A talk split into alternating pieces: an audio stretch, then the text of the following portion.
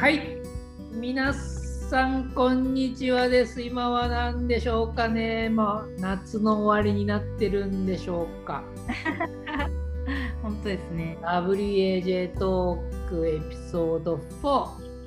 えーはいね、2013年のえバージニアでの、まあ、アパラチャントレイルを使ったコースに参加してくださいました。しかもはい当時、学生でありながら、ね、アメリカまで来てくれた、えー当時大阪体育大学の、えー上杉夏葉さんに来ていただいております。多すいやい。やいやいや、あいやいやいや、上杉、多すぎ、多すぎ、多すぎ、多すぎ、多すぎ。もういや本当大丈夫、大丈夫。いい大丈夫、大丈夫。いや、ごめん、ごめん、ごめん。本当もう、ね、まあ、すでにね、はい一児の母となって、というところなんですけれども、もう、4本目ですから、すまあ、10時半ですよね。ごめんなさいね。ちょっともう、今日は旦那さんありがとうございますというところでございます。はい。今までね、あの、夏葉がトップ10を考えてくださいまして、まあ、それのはい7つお話が終わったところで、えー残すは、はいあとはまあ上位の3つというところですね。上位の3つをばばっといきたいと思います。はい。ただね、あの、まあ、全てもう、おまあ、いい話というか深い話なので、別にこう時間を気にせずに、はしょることなく、思いの丈を語っていただけたらと。はい。ではですね、トップ4ということで、えーこれはもう、はい WAJ の皆さんにはおなじみのスペック理論についてですかね。ですね。スペック理論。なんか本当思い出してた時に一個思ったのは、これ教育実習前に知っときたかったってめっちゃ思いました。いやいやいやいや、ほんとそう。ほんとそねう。で、ほん本とそう当。にそう。で、あの、ほら、あ教員免許講習講習があるじゃん。今、今はあるの、あるの。教員になったらこう更新しないといけないの。で、それで、まあ、俺はね、積極的にそれをなんか、それでなんか講師になろうとか、それを取ろうとか一切ないんだけど、まあ、はいあかつての職場の名教が、奈良教育大学が教員免許講習講習を受け入れると。で基本的にね、大学の先生って、ごめんね、大学の先生、はいやりたい人もいるかもしれないけど、ほとんどが別にそんなモチベーションないわけさ。大学が大学学のために取るわけさ。教員免許講習講習取ったらお金が入ってくるから。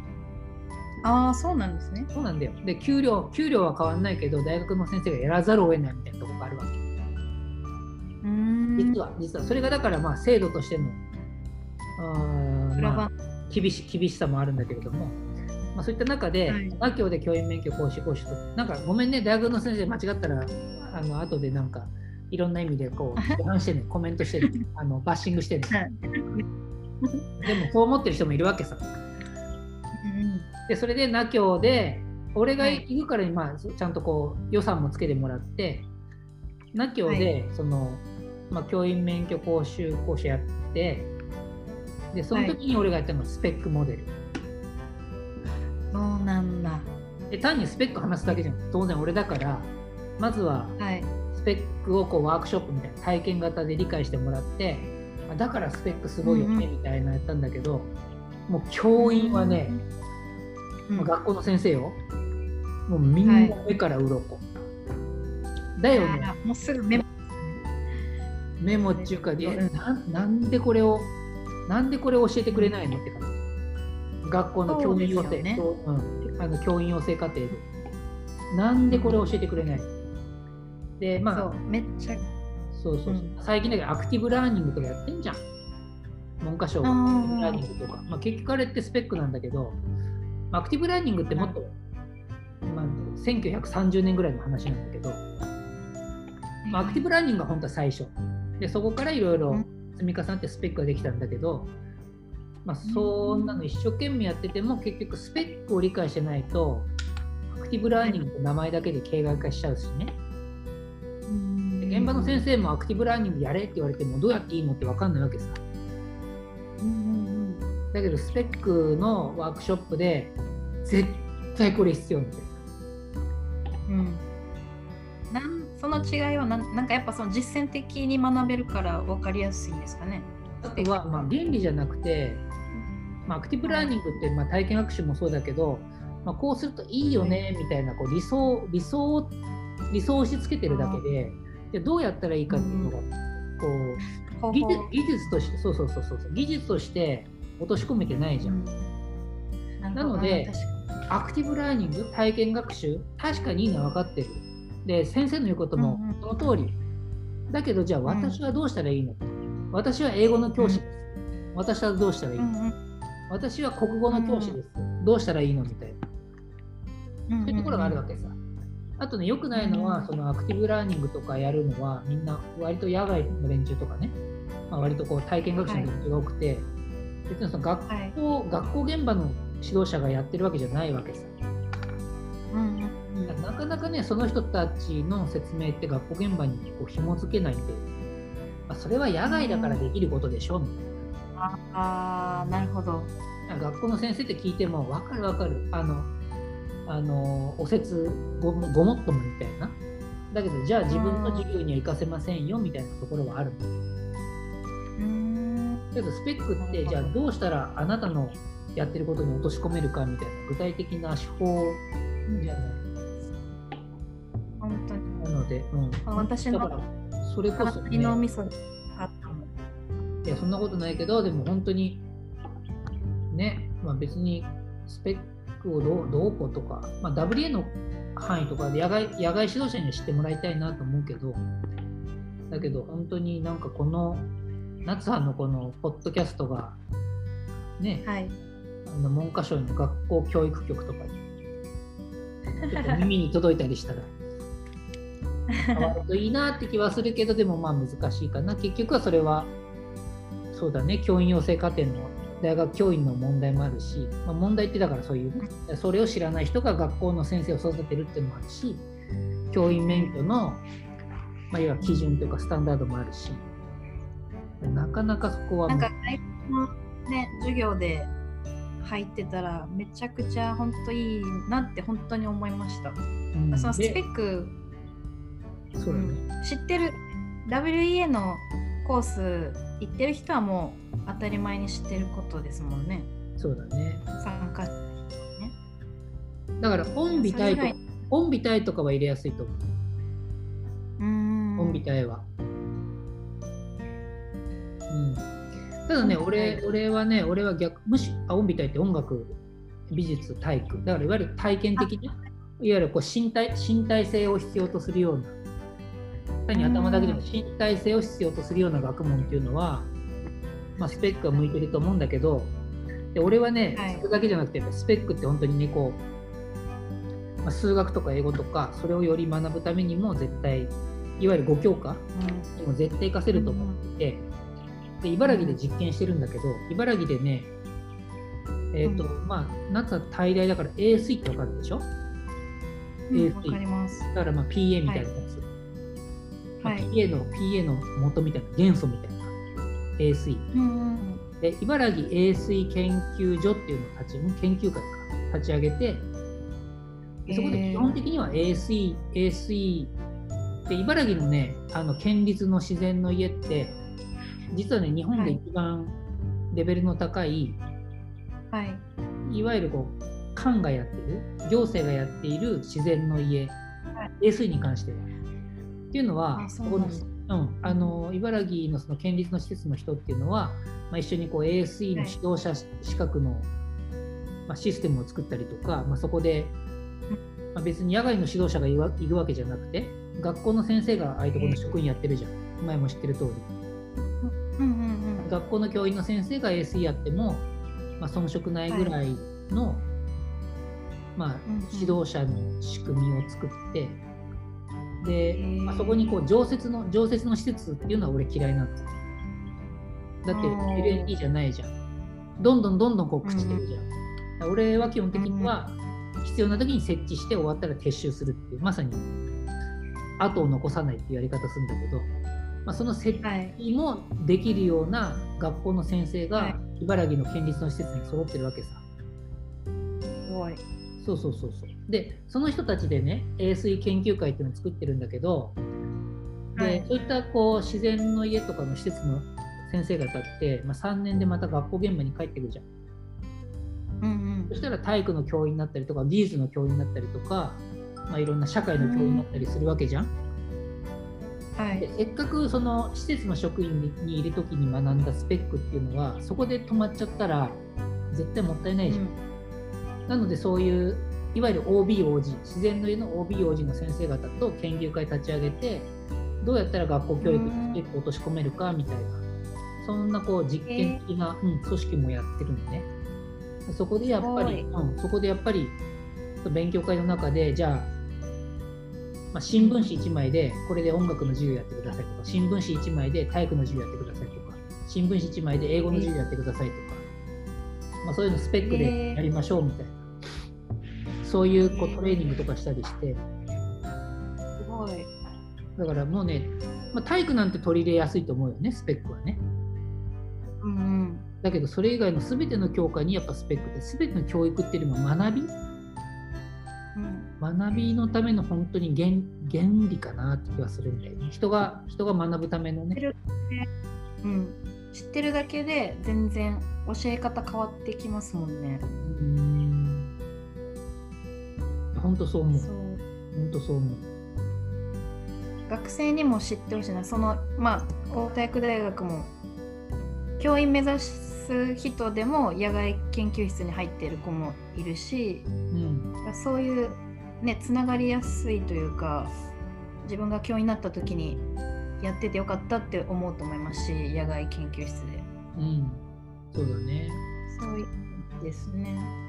まあ今は全てじゃないけれども、やっぱり例えばルーとかが、まあ、今後大大でうん大大背負っていくじゃん。でそういう WEA でスペックをトレーニング受けた連中が大学のいわゆるはいね、し指導者というか教員として、まあ、上に立って学生を育てるようになる時代が来たら、スペックはスタンダードになるかなって思うけどね。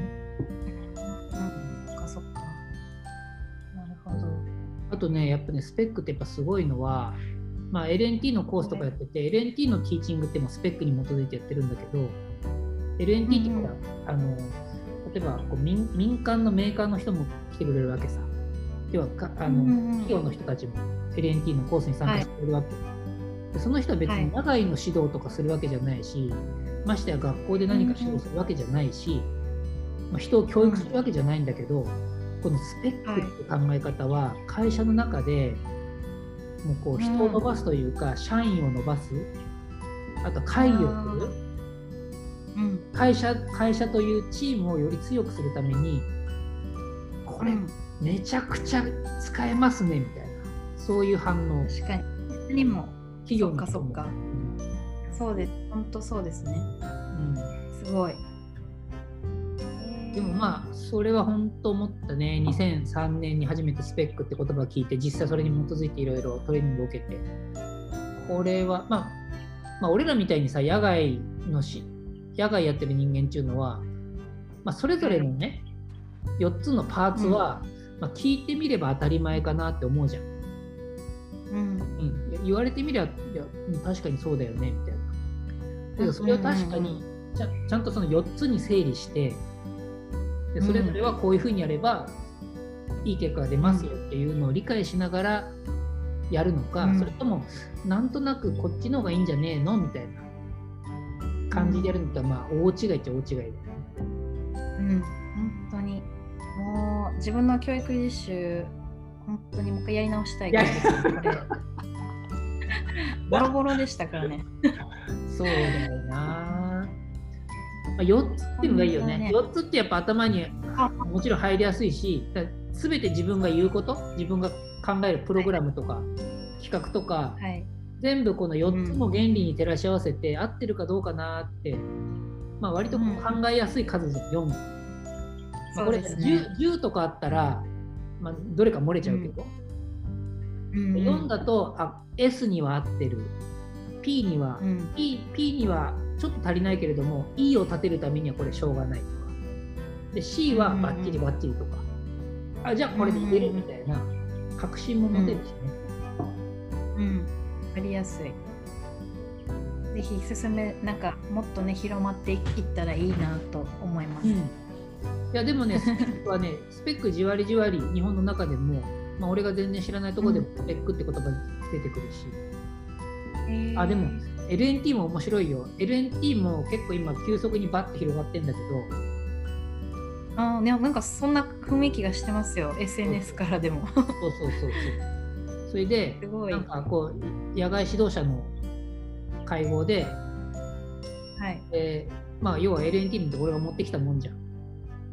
はい。だけどどっか俺俺と全然関係ないところで LNT を、まあ、体験した幼稚園の先生がいるわけ、自然保育やってる、えー、でその人が、まあ、すごいなんか LNT っていうのを受けて最高でしたみたいな。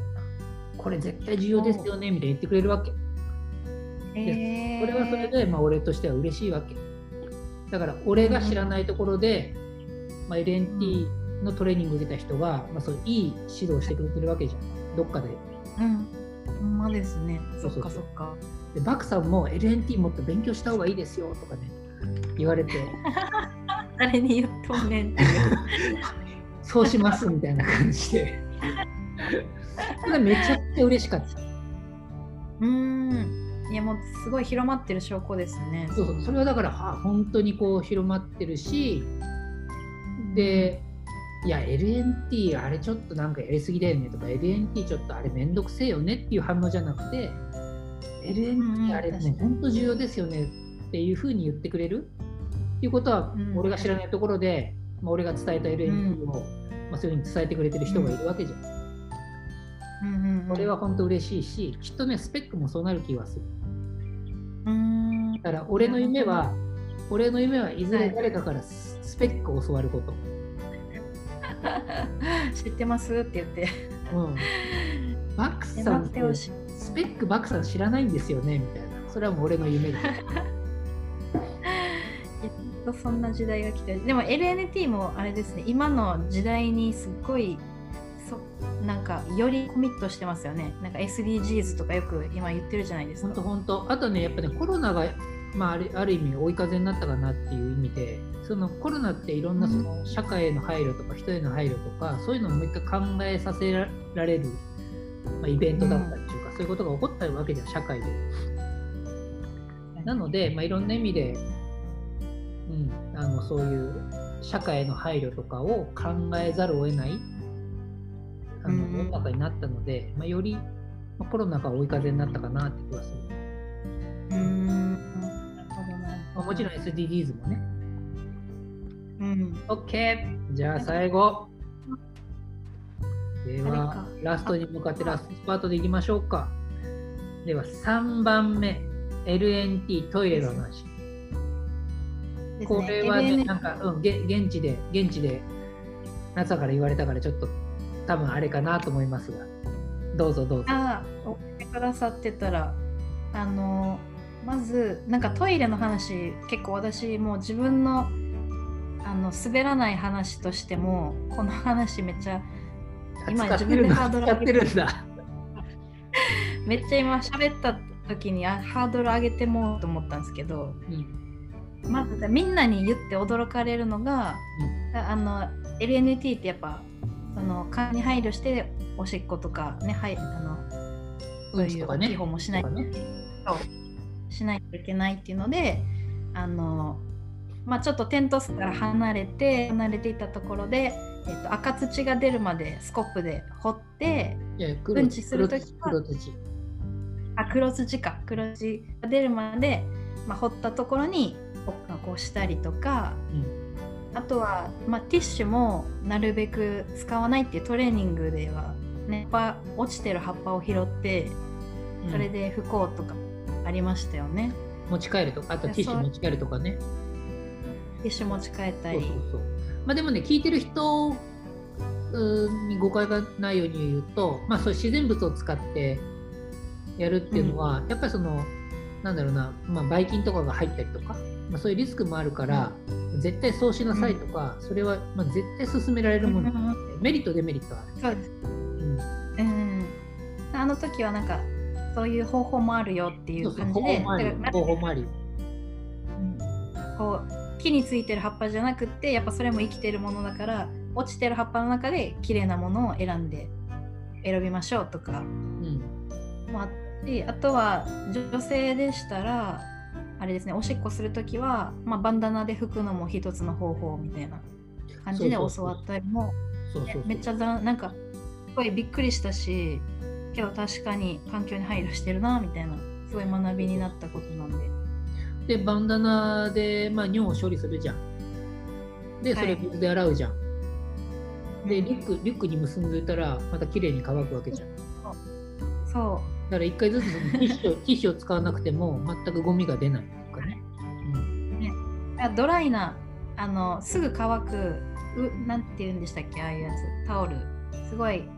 うん。うん上なんかそうすぐ乾くタオルで私は多分その時おしっこ拭いたりしてたと思うんですけど。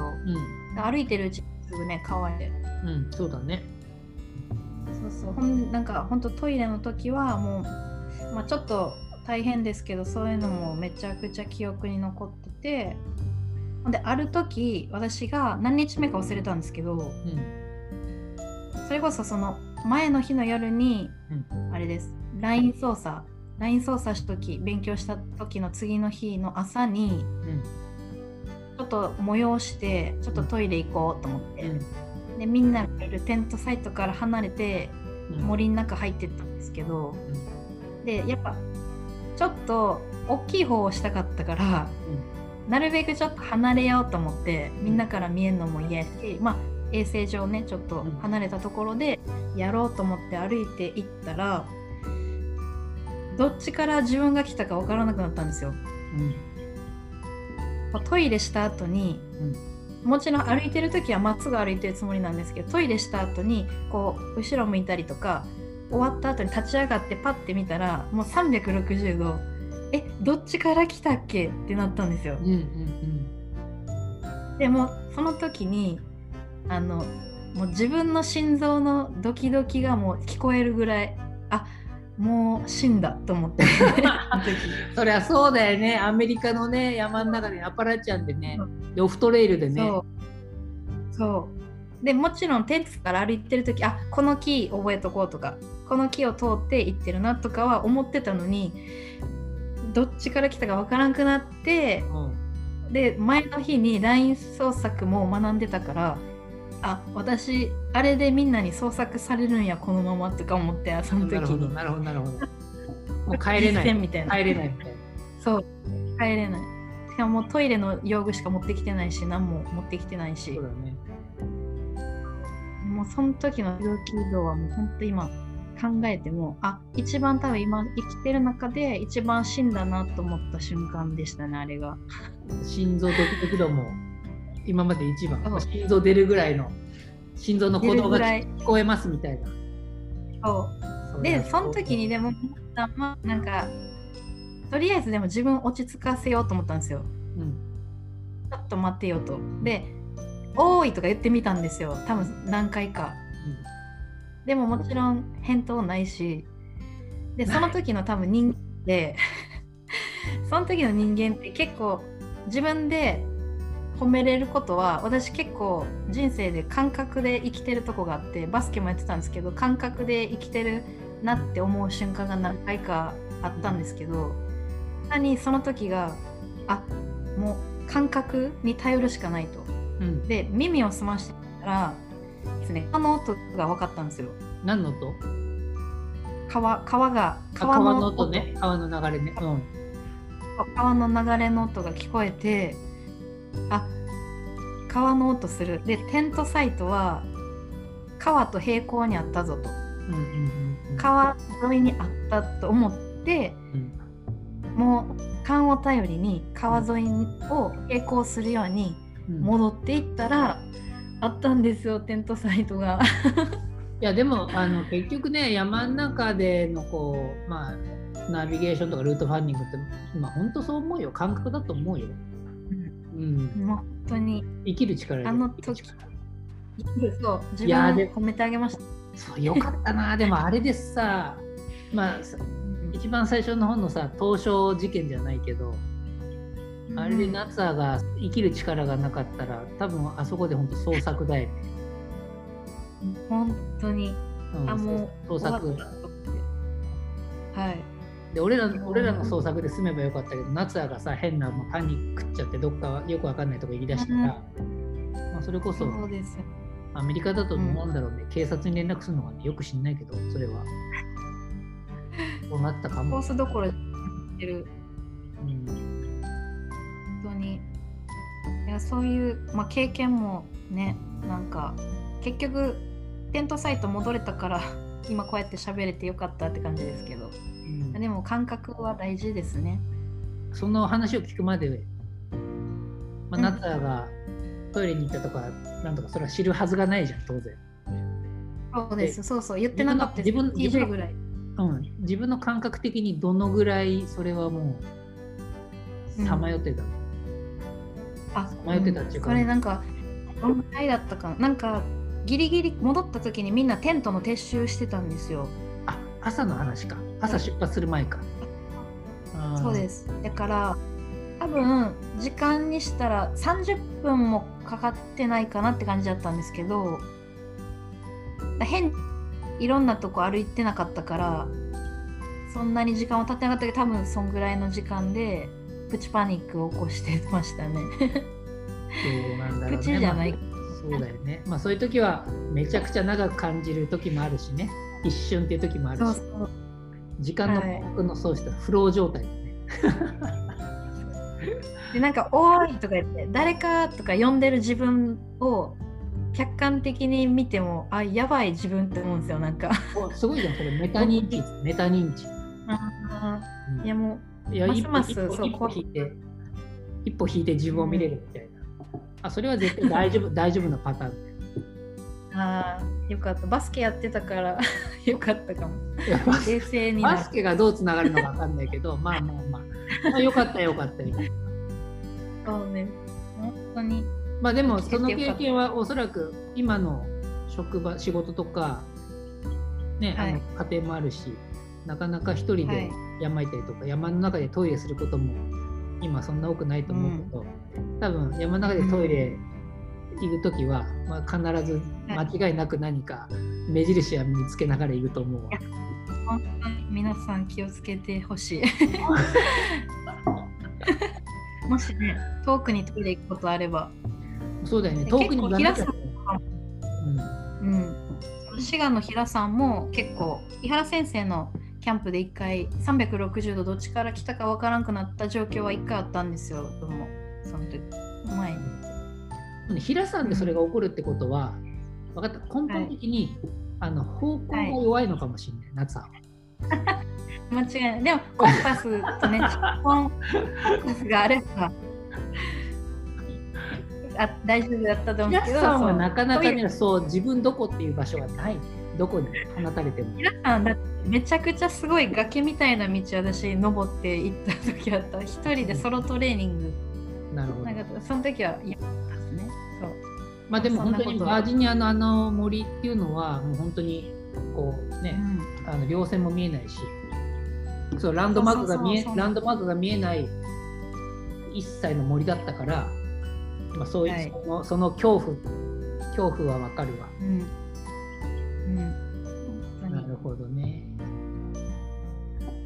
まあそれも本当にあの結果オーライでいい笑い話になってよかったと思います。よかったですはいではではラストになりますか？はいラストがアメリカ人の学生から学んだこと人間力でございます。今までの話聞いてたな夏はもうまあまあ人間力あるよって感じだけどね。めちゃくちゃ嬉しいですねそれはいやなんかでもアメリカの学生すごくなかったですか？本当に人間力。バクさんから見なんか人その間力。発言力はこう喋る伝る力というか自分の思ってることを他人に伝える力とか人前で喋ることに慣れてるとかああ、それはね、俺、まあ、まあ、その時はある程度慣れてたから、アメリカでの経験っていうか、ね。そこはね、うん。特にって思わなかった。で、そこはね、やっぱうん。逆に、まあ、日本の、まあ、学生だけじゃなくて、うん。まあ、そういう自分の考えを伝えるとか、まあ、逆にそこでね、まあ、忖度したりとか、うん。和を重んじたりっていうのは、日本の奥ゆかしさとかね、日本人のね、昭和の美徳かなっていうふうには、俺は思ってるけどね。うんだけどまあ初めてアメリカ人の学生とそこまでがっつり一緒にやって、まあ、それははい。まあ、バーンって印象的だろうねおそらくね。もちろんティーチングも英語で自分の担当のところはやらないといけないかもで、うん、あのやっぱ日本人よくそのあのコース中も恥ずかしがらなくていいんだよって多分何回かみんな日本人の参加者は言われてたと思うんですよ。うん、英語間違えたらどうしようとか、うん、ちょっとこうねシャイなところが見え隠れしててコース中も日本人のみんなは、うん、そういうのを恥ずかしがらなくて間違えてもいいんだよみたいなことをもちろんまあね向こうの人たちは言ってくれてて。そうそう。でなんかそういう何て言うんですかねその人前で喋ることに慣れてるなっていう話を確かあのコース中に聞いたんですよね誰かに。なんでそんななんか恥ずかしいとか思わないのなんでっていうのを。うんうんうんたらなんかやっぱ向こうのアメリカ人の学校とか小学校の時から人前でこう自分の思ったことを人前で話すっていうトレーニングをもうすぐちっちゃい時から僕たちがしてるからその授業中、ね、手を挙げたりするのも恥ずかしくないしっていうのは言ってたのがすごいあめちゃくちゃいい教育やなと思って、うん、だって日本人って授業中手挙げるのがめちゃくちゃ恥ずかしいじゃないですか。まあそれは大人なんてもね何か質問ありますかって言って、まあ、日本の指導者要請でも質問はまずない。そうそうそうね、そう終わった後にすいません岡村先生、ここは何ですかみたいな。あ今じゃあ聞いた時に質問しろよみたいな。そうそうそうそう。あるあるですよねそういうのって。うん。だからなんかそういうのが日本ももうちょっとそういうアメリカ人みたいにそういうのに恥ずかしがらない性格にどんどんなっていけたらいいなってめちゃくちゃ思った時で。うん、それはそうだね最初、まあ、まさにね、まあ、ニューヨーク友達と行ったっていうのがあったけど、まあ、本当にそこだけ、なんか本当にねこう向こうのね、まあ、異文化と関わったっていうのは WA のコースが初めてだろうから、うん、まあ、その中で言うと本当にそういう感覚は得るだろうね。うん、そう。まあ、野外にね野外の話じゃないのが1位ですけどもうほんまにコース中そういうのを学べたから、うん、すごい良かったですね。そういう面でも。野外の勉強以外でも、うん、なんか学生だったっていうのは向こうが社会人とかじゃなくてアメリカ人の学生でもこんなに人に伝える力ってめちゃくちゃ持ってるんやみんなって思ったらなんか大学もう一回やり直したいなって気分になったり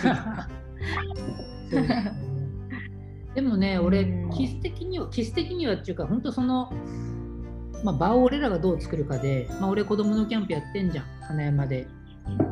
はい。で、そこの子供たちとかは、ちゃんと自分のこと言うし、はい、でそこを育った、えー、そこを育った OB、OG とか、まあ、今、大学生でカウンセラーとかやってくれる連中っていうのは、うん、まあ、俺に対してもちゃんと言うし、はい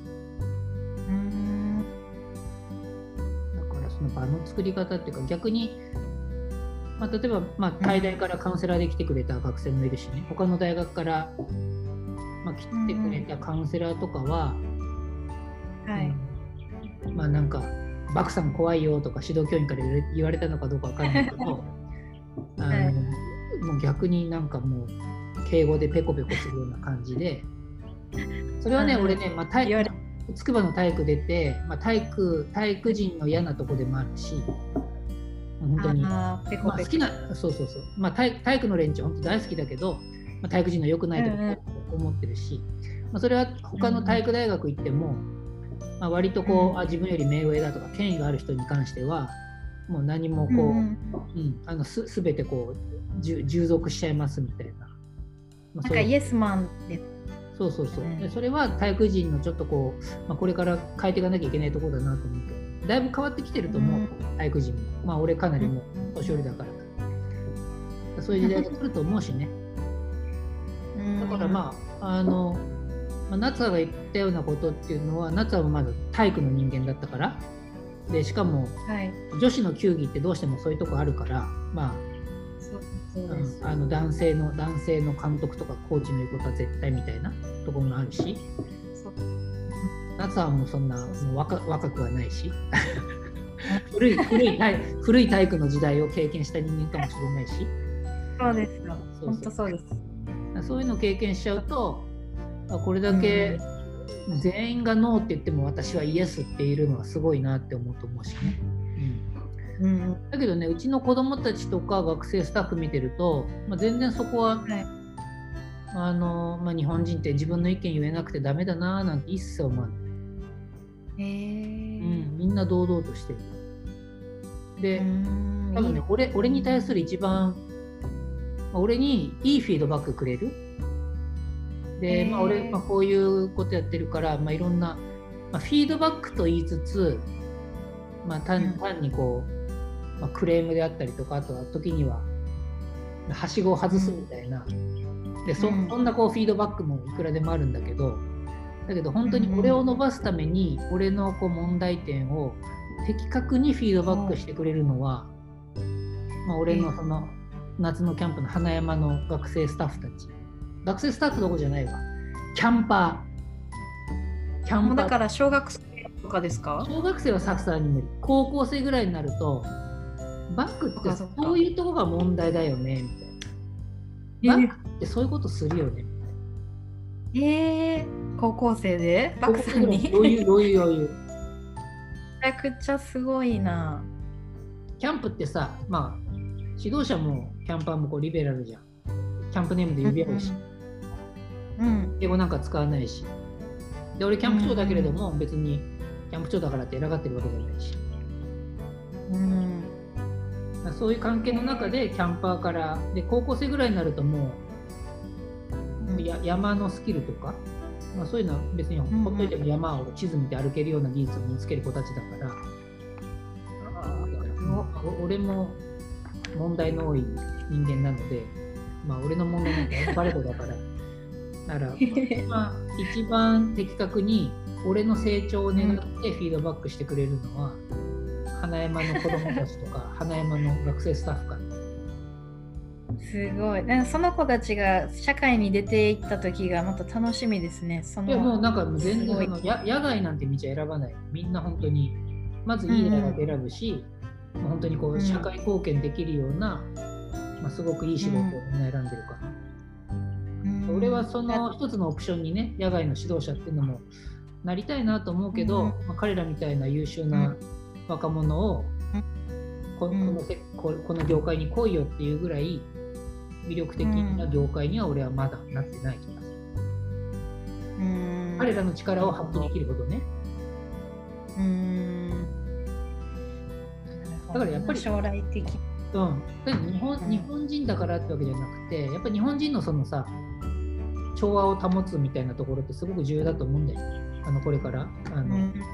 ま、もちろんそれ足りないところもあるよ。自分の意見はまずしっかり持って言うっていうところとかね。うん。なので、まあ、そういうのをちゃんとこう、まあ、いろんなこう世界と対等に関わって何が自分たちのアイデンティティなのかとか、まあ、自分たちの劣ってるところをどうしたらいいかとか、まあ、そういうのをこう、まあ、内省できるような時代にもう来てんじゃないかなこれだけ。本当に、ねもう人のうん人の動きコロナが終わったら止めることできないしいろんな価値観を持った人間と同じコミュニティで生きるような時代がもう目の前に来てるからね。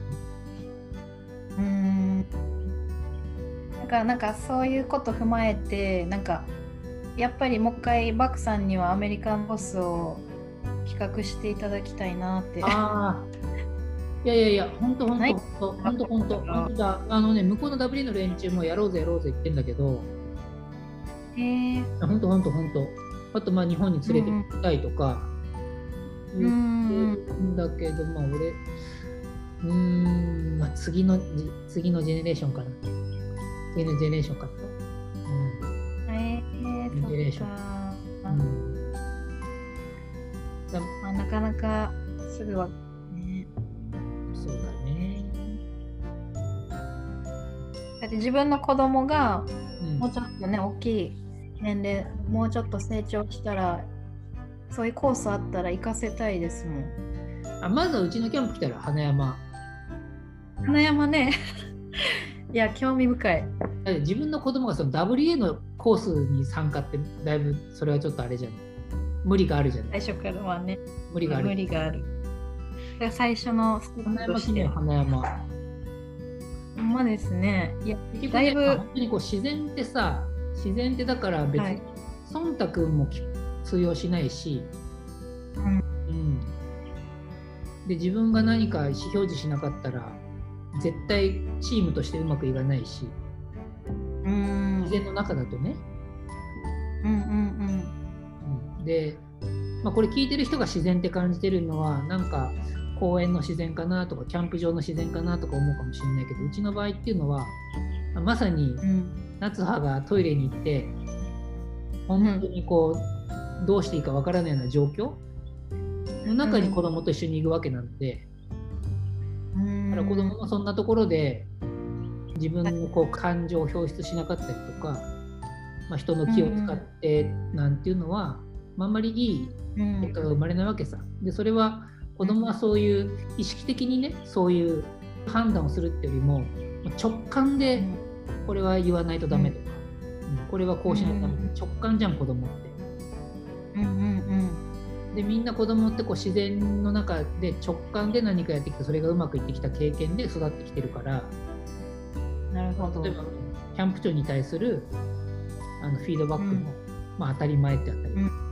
直感で俺は本当にそれが俺の落ち度だなって本気で思う。ところをズバッ落ちるズバッっていう。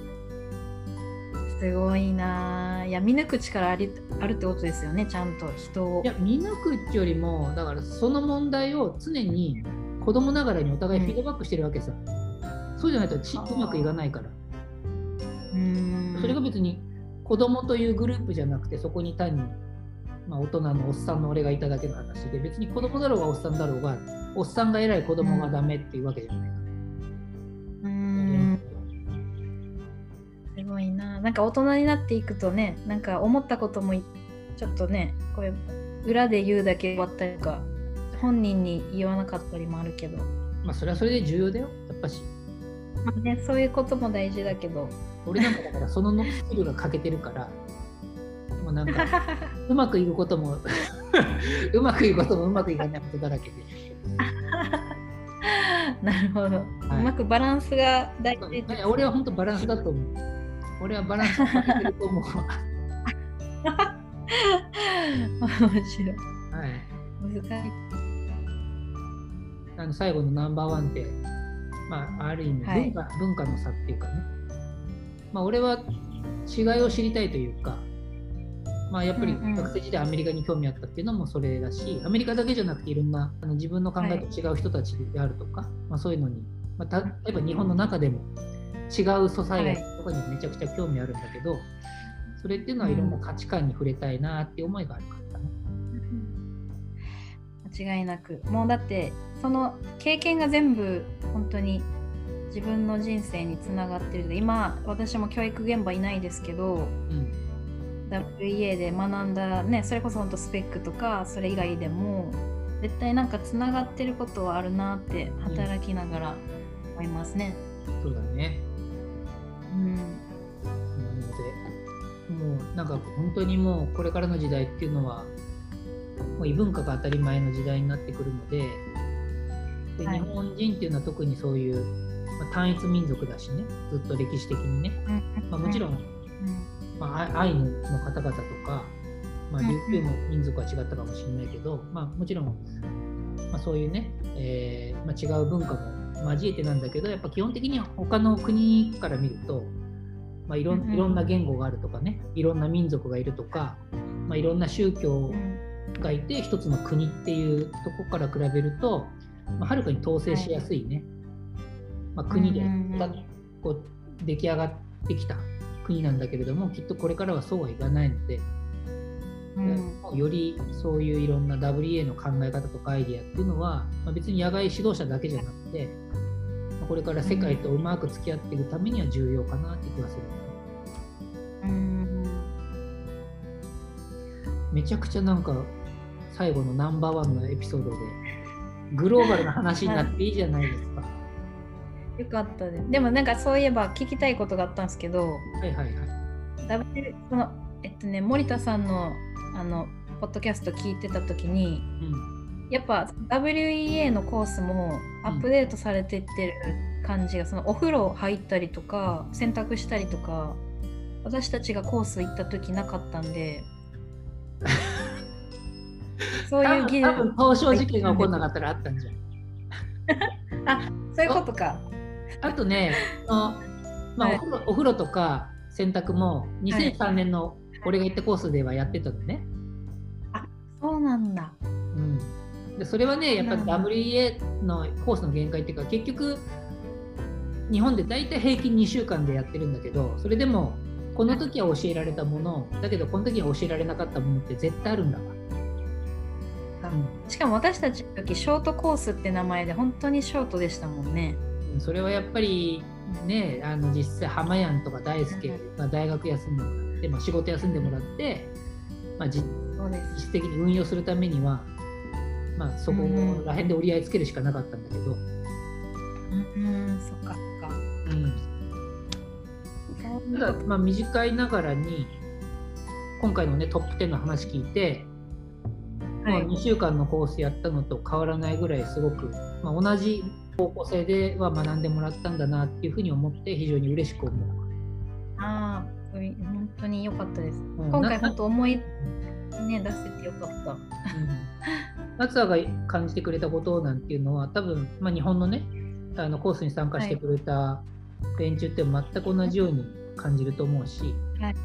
で彼らいないのはうん。その、まあ、異文化体験とかアメリカ人との体験だから、まあ、それはそれですごくね日本の WA のコースの参加者にしてみたら、うんあいい体験したんだなっていうふうには伝わってると思う。うんいや嬉しいです伝わってあ伝わる伝わるこれは伝わる。これは伝たらわる。なるほど。じゃあ、今、夏葉に刺激されて、はい、まあ、久しぶりにうん、アメリカ人とのインテグレートコース、コラボコース、おやりたいなーってモチベーションに今なってきた。ああいや本当にやってほしいってバクさんに日本の若者を連れて、でしかも、もう経費全部うん。参加費でっていううんなるとやっぱ厳しいので、まあ、そこはなんとかうまくね工夫してうん。やってあげたいなーって気持ちに改めてなったね。うん。まあ、本当本本場のっていうかね WEA のアメリカの、はい、経験をするのはめっちゃいいことだと思います。でちょうどさその、まあ、2003年のクリスとかクリス・キャッシェルとかマークマークっていうのももう、まあ、実際のコースはやってないの。もうこうある意味こう、うん。現場は引退みたいな。大学の教員ではいるよ。でクリス・キャッシェルはもう、まあ、大学の教員も退職したんだけど。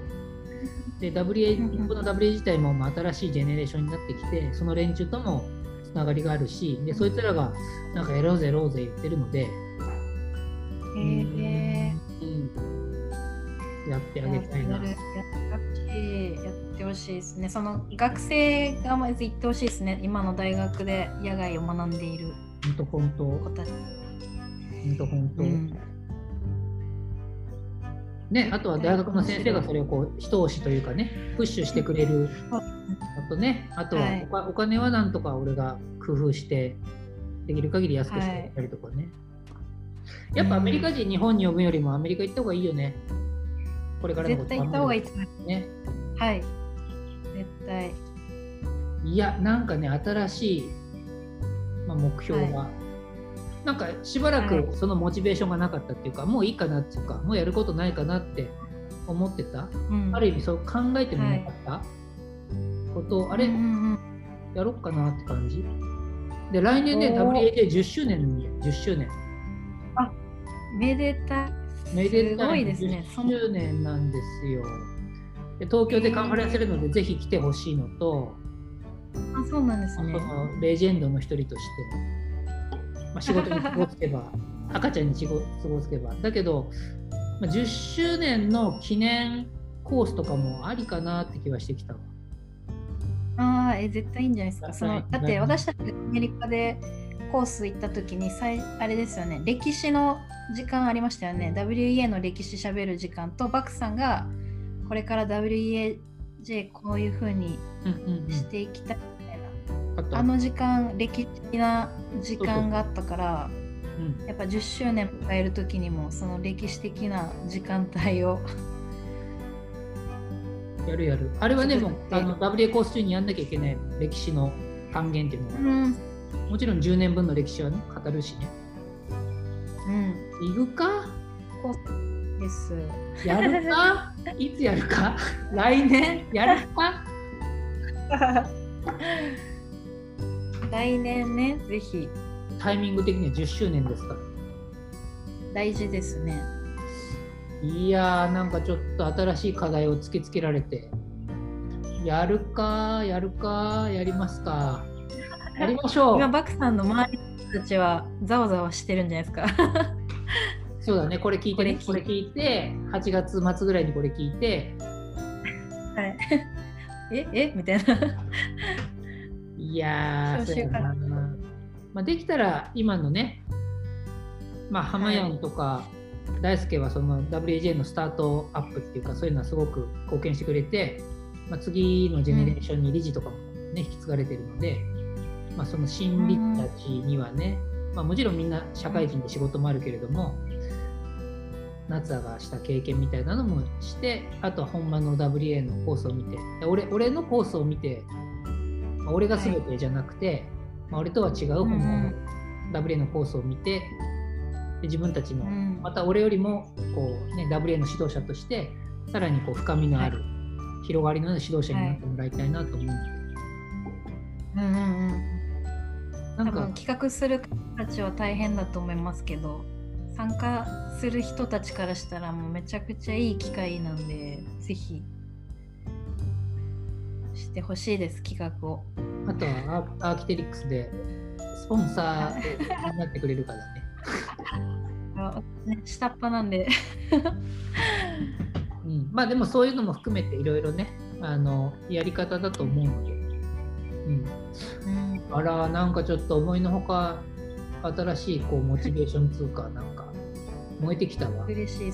俺ねいやな嬉しい何歳になってもねなんかそういうなんか新しいことやるのが好きで。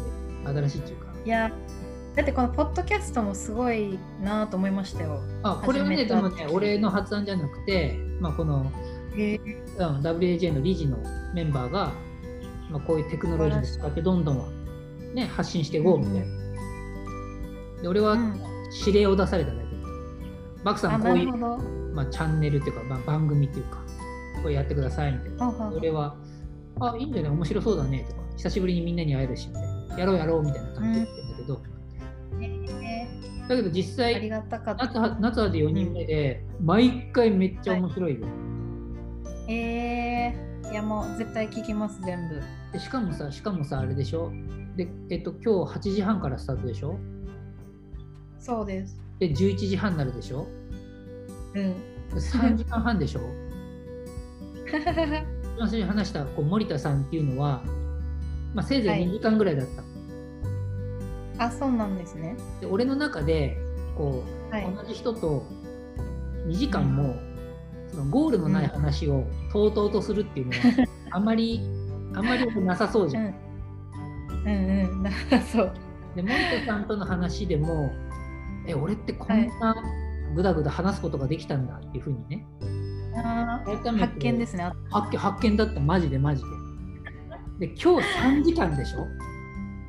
うんすごいあっという間でしたねで森田さんの時は自分が人生の中で2時間同じ人とこうやってずっと話し続けることなんていうのはもう多分人生最長記録ですよ。で彼女は「やった!」とか言ってるんだけど、でその最長塗記録を夏葉が軽く塗り替えました。アメリカね行ってたらそれはねトップ10もああったしトップ10じゃ収まらなかったもんね本当はね。トップ10にやっとこうまとめたぐらいだもんね。そうですそうです。すごい。バクさんも新しい発見がじゃああいやあの今回だからアメリカのコースやれよっていうのは夏はじゃなかったら出てこない言葉だしやっぱりあのこれから、まあ、野外の指導者を目指す学生とかね、まあ、いわゆる指導者の原石の学生たちに経験して、うん。うんでそこでアメリカのアメリカの、まあ、野外のコースだけじゃなくて大学とかねアメリカ人のうん。考え方とか、まあ、野外以外のところにたくさん触れてもらって、ではい。それで日本の大学で大学の先生になるのだとだいぶ違うと思うんだよね。うん、そうです。やっちゃおう。岡村、岡村、来年。アメリカ、アメリカコースやります。イエーイやります。もう行っちゃいました。行っちゃいました。コロナ収まれ。じゃあ、ことはやりますんで。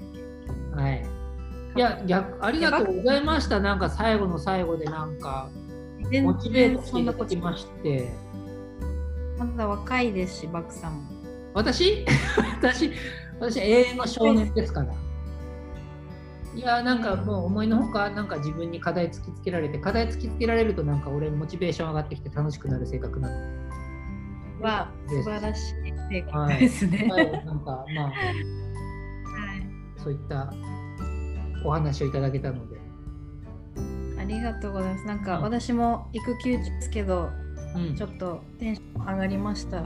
ああ、そう気だね。合入ったと。そうだね。みんなそうだね。WA のコースの話するとみんなテンション上がって終わるね。はい。うんうん、よかったです。じゃあお互い、まあ俺はそのままね、野外の指導者の現場で残るし、夏さんはまた、はい、ひとまずアウトドアメーカーってところで活躍してもらって、はい、頑張りますもちろ。ん、うんもちろんまあアウトドア業界っていうことでは同じところでね、一緒にこう日本のね、アウトドアを盛り上げていきたいなという立場ですので、まあ、はい引き、続き一緒に頑張っていきましょはい、う。はい。ありがとうございました。こちらこそありがとうございました。本当あの、まあ、神会が神会ができたと思います。いや、嬉しいです。と特にエピソード4は良かったです。ありがとうございます。あとはもう旦那さんに感謝ですし、あの お母さんがいなくて我慢してくれた赤ちゃんにも 感謝いたします。ありがとうございます。5, 5年後に花山で待ってます。ああ、もう楽しみに言ってますね、今から。はじゃあありがとうね。また。はい。はい、はい、また連絡取り合いましょう。ありがとうございました。ありがとうございまし。た。皆さんありがとうございます。はい。